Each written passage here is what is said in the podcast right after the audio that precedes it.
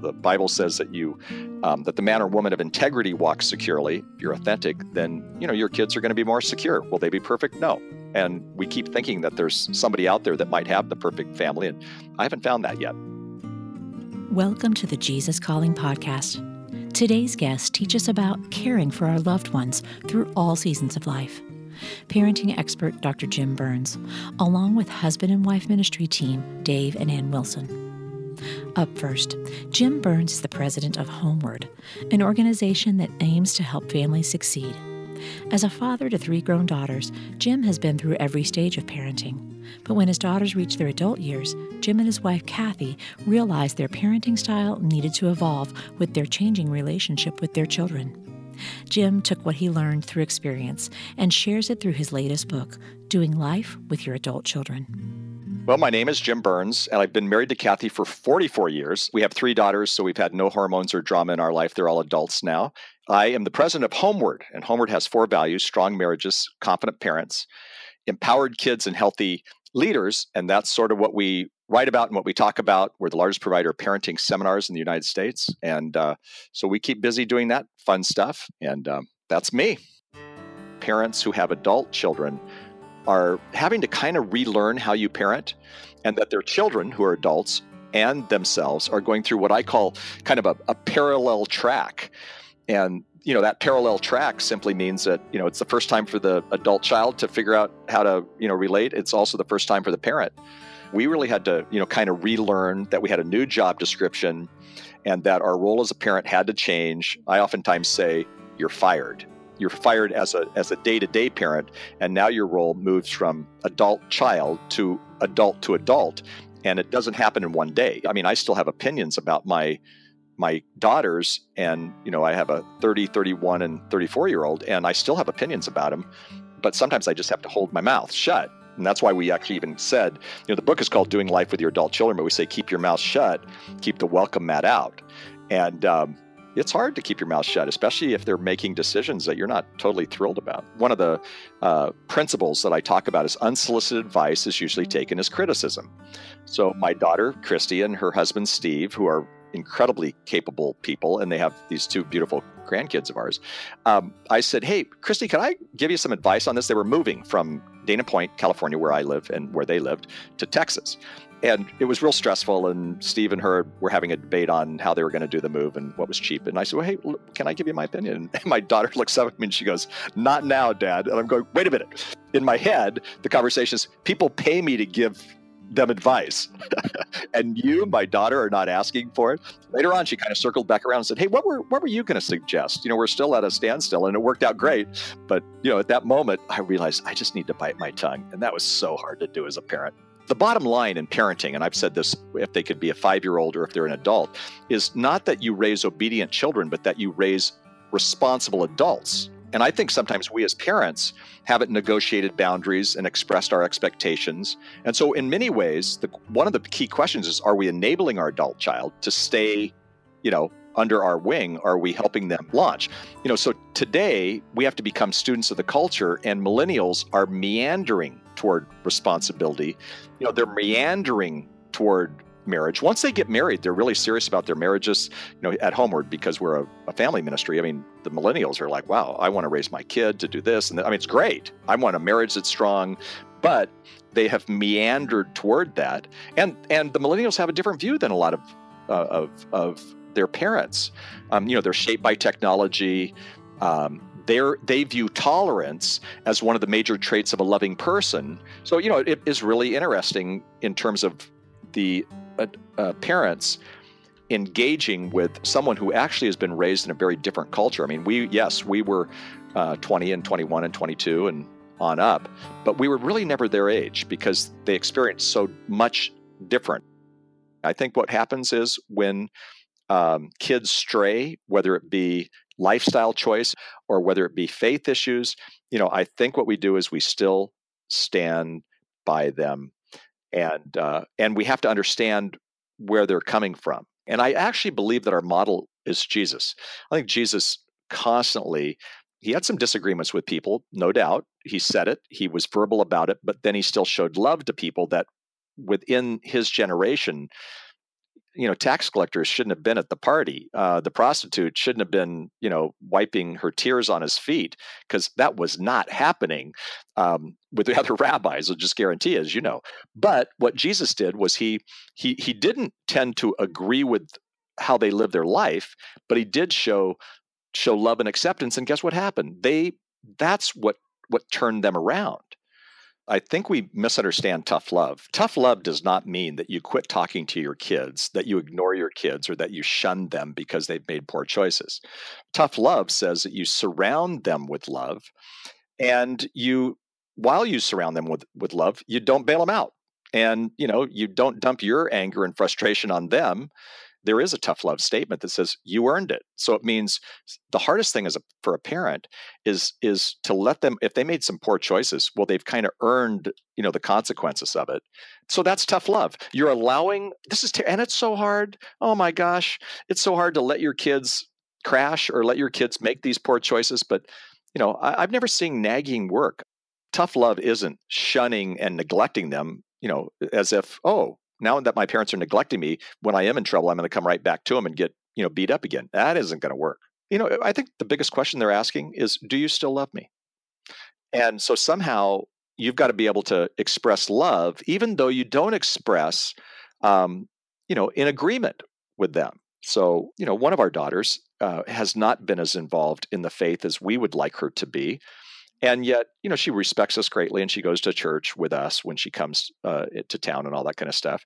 But what we have found is is you know periodically we can send her a cool thing or we can send her a in, in fact you know i bought her jesus calling uh, a couple of years ago and just said this is something that i read every day and you know I, I hope this might be meaningful. Every once in a while she's not an everydayer like i am but every once in a while she'll um, you know she'll say hey that was a did you read you know August 10th because that was really meaningful today. And and I'm always surprised because I don't see her flexing that muscle, but she'll talk about it and I'll think, well, how amazing that and she's not doing it to try to impress me. She's doing it because she really had something that was meaningful.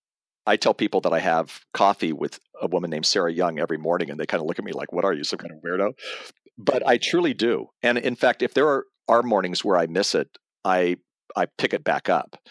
And um, and for me, the themes of and everybody's going to have a different theme, but the themes of of thankfulness, gratitude, trust are the themes that jump out at me.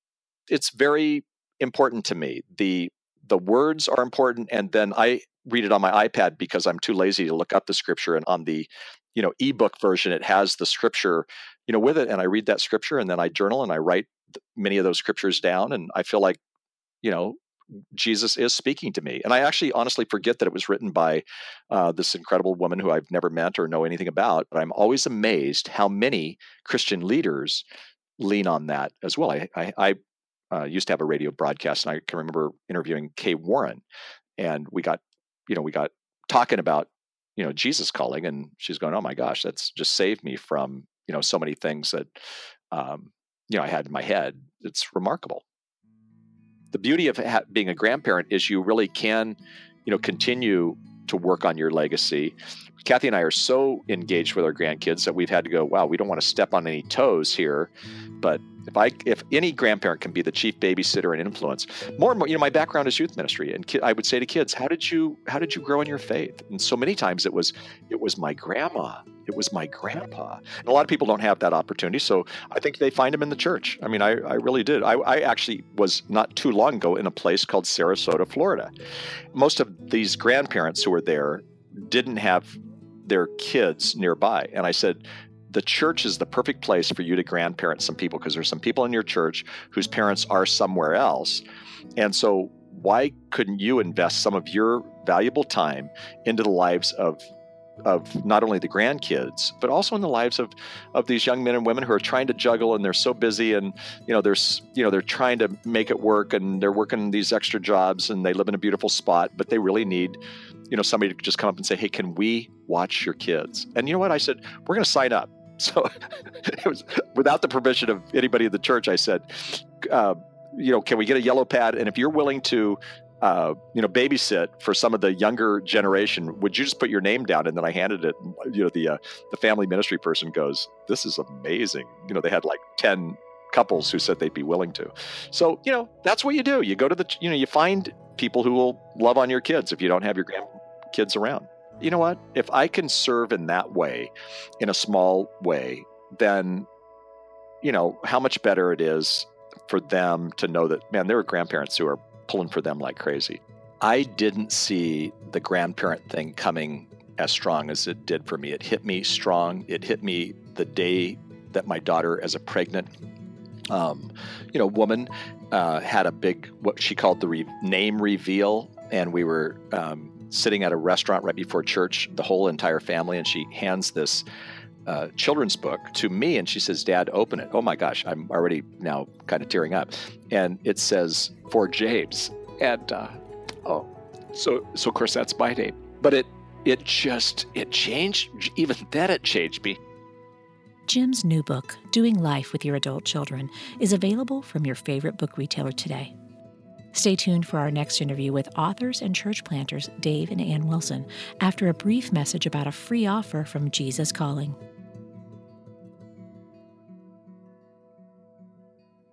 Want a daily reminder that we can have hope, peace, and joy each day in Jesus?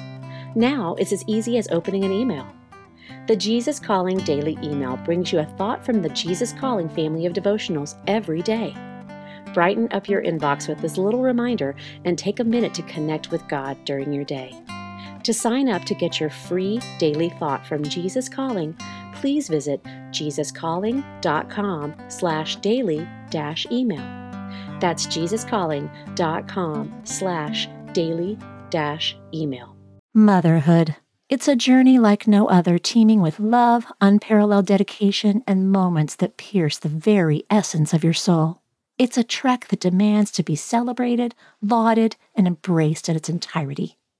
Celebrate the moms in your life this Mother's Day with two beautiful gift books Jesus Calling for Moms by Sarah Young and Grace for the Moment for Moms by Max Lucado. These heartfelt devotionals will remind the moms in your life just how special they are. Jesus Calling for Moms and Grace for the Moment for Moms are available now where all books are sold. During times of transition and unknown next steps, it's more important than ever to cling to the promises of God and to tune your ear to what Jesus has to say. Jesus Calling for Graduates is an encouraging compilation of 150 devotions from Sarah Young's brand. Grads will find topics such as discerning God's will, self worth, trust, support, and much more. Jesus Calling for Graduates is perfect for both high school and college graduates as they embark on the next chapter. Look for our special custom edition of Jesus Calling for Graduates, available exclusively at faithgateway.com. Today, we're also delighted to host Dave and Ann Wilson on the show. Dave has been the chaplain for the NFL's Detroit Lions since 1985, and along with his wife Ann, the two planted a church in the Detroit area called Kensington Church. As they were building their young family and new church, Dave and Ann seemed to be living the life of their dreams until their 10th anniversary. Ann made a revelation that put their marriage into a spin and would forever change their relationship. Hi, this is Dave Wilson. I uh, help lead a church up in the Detroit Michigan area called Kensington Church. I'm Ann Wilson. I'm a wife, I'm a mom. We've got three sons who are all married, and we've got it will be four grandkids in a couple days. Yep, we're waiting with bated breath. And we also um, we do a lot of speaking about marriage because we haven't had a perfect marriage, and that gives us something to speak about. And now we're authors, honey. We're authors. Oh, there, there you go. Well, Ann and I grew up in the same hometown of Findlay, Ohio. And uh, actually, Ann's father was my baseball coach in high school. Her uh, brother was my offensive center. I was the quarterback. He was the center. And Dave was and is three years older than I am. And so, growing up, when you're in high school and junior high, that's a big difference. Um, and honestly, I thought Dave Wilson was the most conceited, arrogant guy I had ever met. And um, I didn't grow up in a Christian home, but um, my sister was older than I was, and she came home after she'd been married, and I was 16, and she said, Ann, um, I found out how we can have eternal life. And I gave my life to Jesus and didn't know anybody else that were followers of Christ. And so I started going to church on my own and reading the Bible on my own. And then when I was a senior in high school, Dave Wilson um, was home from college and he was like the big stud around our hometown because he was a college quarterback and he was home and all these girls came up and said, Oh my gosh, Dave Wilson's in the gym playing basketball. Then they said, Hey, did you know that Dave Wilson is a Christian now? And I was like, What? The long story short is I had achieved everything I had dreamed of on a football field and had a scholarship and I was empty. I couldn't believe I just led the nation in passing percentage at my college, and uh, I was empty, and I couldn't understand it. And I went back to sort of my roots of growing up in a church, and I started wondering if Jesus really was the missing piece of my life. I'm sort of a skeptic, so I had to go on a journey to find out if this story in the Bible was even reliable and true. And I decided if you do your homework, you're overwhelmed by the evidence that says this really did happen. And Jesus died for me, forgave me, rose from the dead to give me a, a, new life and power. And so I gave my life to Jesus. So I went up to him in the gym and I said, So is it true? You you actually gave your life to Jesus? so that was that was kind of the beginning. We started off as friends and then that led to more romance and we were married about a year later. We've been married 38 years now. I always thought that I would want to play in the NFL, or my dad was an airline pilot. I just thought it was about money and being successful. And the more we grew in Christ, the more we realized, wow, we want to use our lives to extend the kingdom of God in any way we can.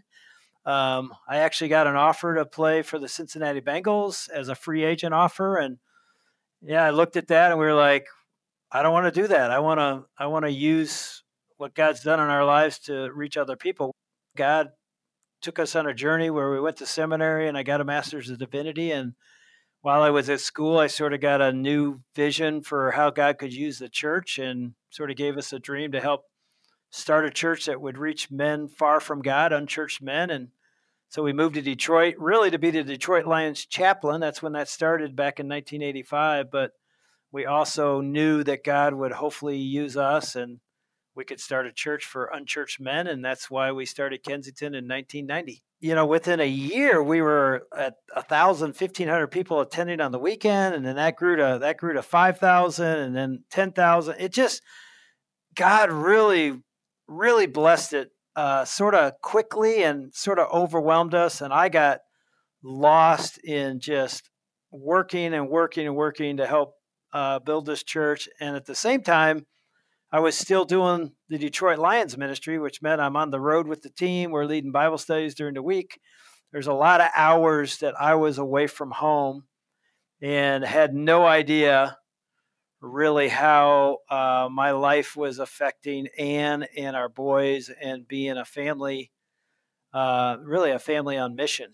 When we started Kensington, we already had two kids that were three and one, and I was pregnant with our third and um, it was all consuming.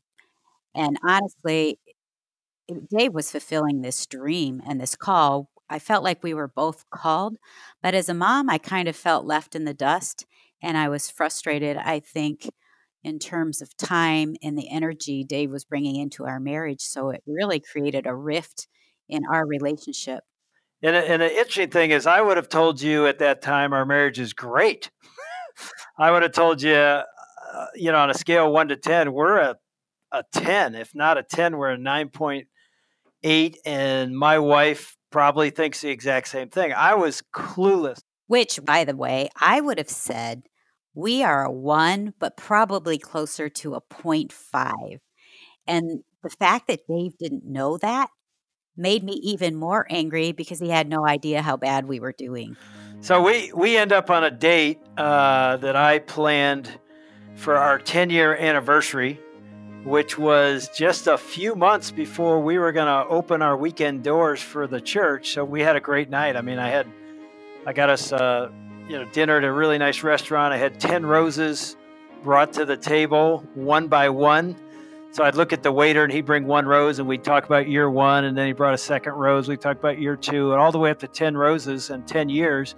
And you were killing it. That night was pretty amazing. And he had gone all out in making this night awesome.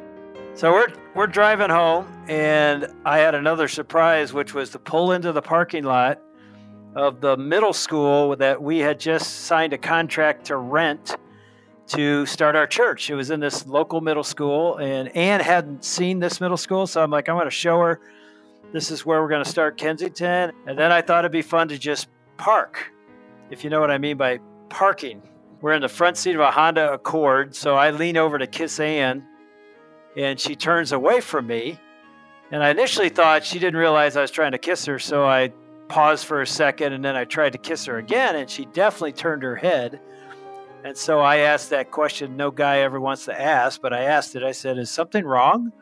And you know, Dave had just put on this amazing evening. And so I didn't want to go there and say there was something wrong. And so I just lied.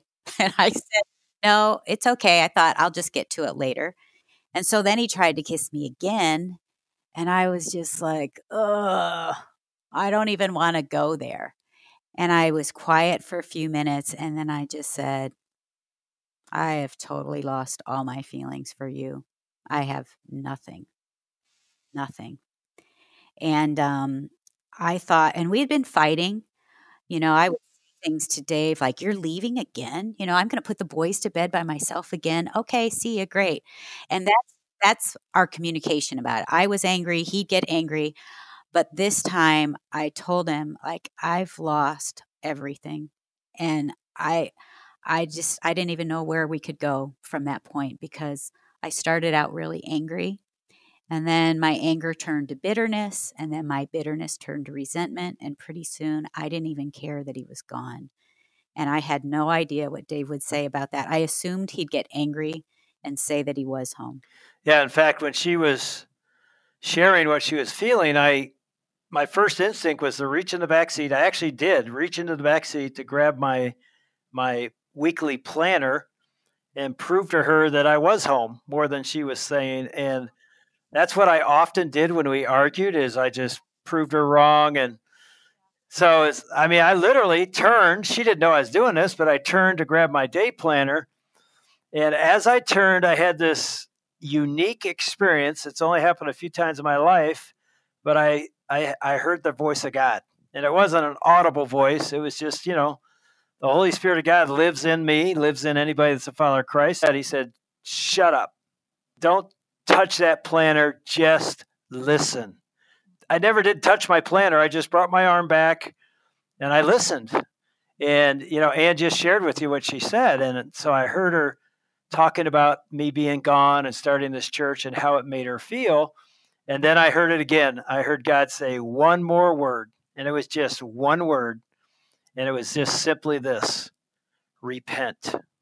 Repent. I knew when God said repent, He was saying this You are lukewarm. You, you haven't been intimate with me in months, if almost a year. You've been running to this thing and running to that thing. The last time you opened the Bible was not to meet with me and let me love you. You open the Bible for one reason only, and that's to get a sermon to give to people so that they can say you're amazing and you're just running from one thing to another. If you don't repent and put me first, this marriage thing's never going to work. In other words, the horizontal is not going to work unless the vertical is in place. So when she finished, I just looked at her and said, I said, we need to talk and I want to hear more of what you feel. But before we do that, I've got to do something. You don't need to do this, but I need to do this. And I needed to get on my knees in the front seat of a Honda Accord and repent, and that's what I did. to, to this day, I don't know how I got on my knees in the driver's seat. I turned around, and the steering wheel was in my back, and I, I just simply prayed out loud. And it was amazing. Um, I didn't expect him to do that, and um, I love Proverbs because it's a gentle answer turns away wrath. Dave answered gently, and he did that, I was so convicted. And it was almost as if God was saying to me, Ann, you've been trying to find your life, your happiness through your husband. It's almost like he had become, and my marriage had become an idol, thinking if Dave would get it together and he would love me and be home more and be the dad that I want him to be, then I would be happy. But I am the one that fills you up and gives you purpose and meaning. And so, as Dave was still on his knees, I did the exact same thing. I got on my knees in the car and I put my forearms and my head in that seat. And I just said, God, I have made my marriage and my husband an idol. And I put you back on the throne of my life. And I again give you total control of it. And I confess that I just haven't put you first. And I put you first now and make our marriage and our family what you want it to be. It was a defining moment for our marriage and our lives. That night when she said that, I'm like, oh my gosh, she's the best thing ever happened in my life. Oh my gosh, if I lose her and I lose this, I lose everything. And it's more important than anything else I'm doing. And so we kind of put some things in place that could help us restore our marriage, my feelings, our relationship. And so we've always dated, but as we went out on our dates this time, Dave did something that I felt like was really brave. He said, Hey, okay, now tell me on a scale of one to 10, how are we this week? Isn't that good? It's so brave because he knew if I was at a point five, he knew I wasn't going to be instantly at a 10. But he would say things like, um, What's this going to look like to get us back? And I thought it was so humble that just that alone I felt like that is so helpful in any marriage for someone be, to be humble enough to say, What can I do? We started changing our schedule. Dave started saying no to things. We mm. started being more intentional about how we were spending our time. I felt like my prayer was, Jesus, show me who Dave is in your eyes and show me how to love him and respect him the way you want me to do. And that's that wasn't easy because I was angry at first, but I felt like it was almost like instead of putting a magnifying glass on the weaknesses and the things that he wasn't doing, I felt like God gave me new eyes to see him and the things that he was doing and to compliment those things. I think if, as we were going through this, if I would have stopped to say, Jesus, what are you saying to me about my marriage? I think if I would have stopped just to listen, he's always wanting to answer. And I think that's the thing of what Jesus calling has done for all of us. As we turn a page and we're going through something that day, it just reminds us that Jesus wants to talk to us about our situation because he intimately loves us so much. And I think that's why Jesus calling has been so popular and people are seeking it and it's been going on for years because we all long to hear his voice and He wants to talk to us because He lives in us and He loves us. This is from Jesus Always, January 29th. You will seek me and find me when you seek me with all your heart. I don't expect perfection in this pursuit. It's not about that at all. It's the effort itself that pleases me. When you keep on seeking me, even though it's so difficult. Actually, the intensity of this challenging search blesses you as you strive to find me in your moments, your focus is on me.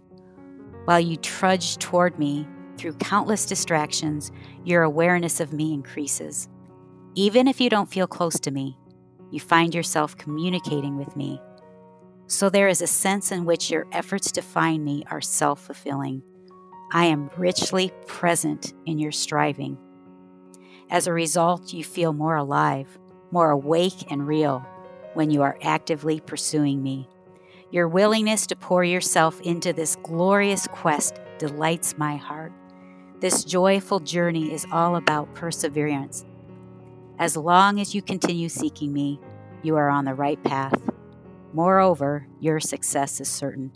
I will be found by you.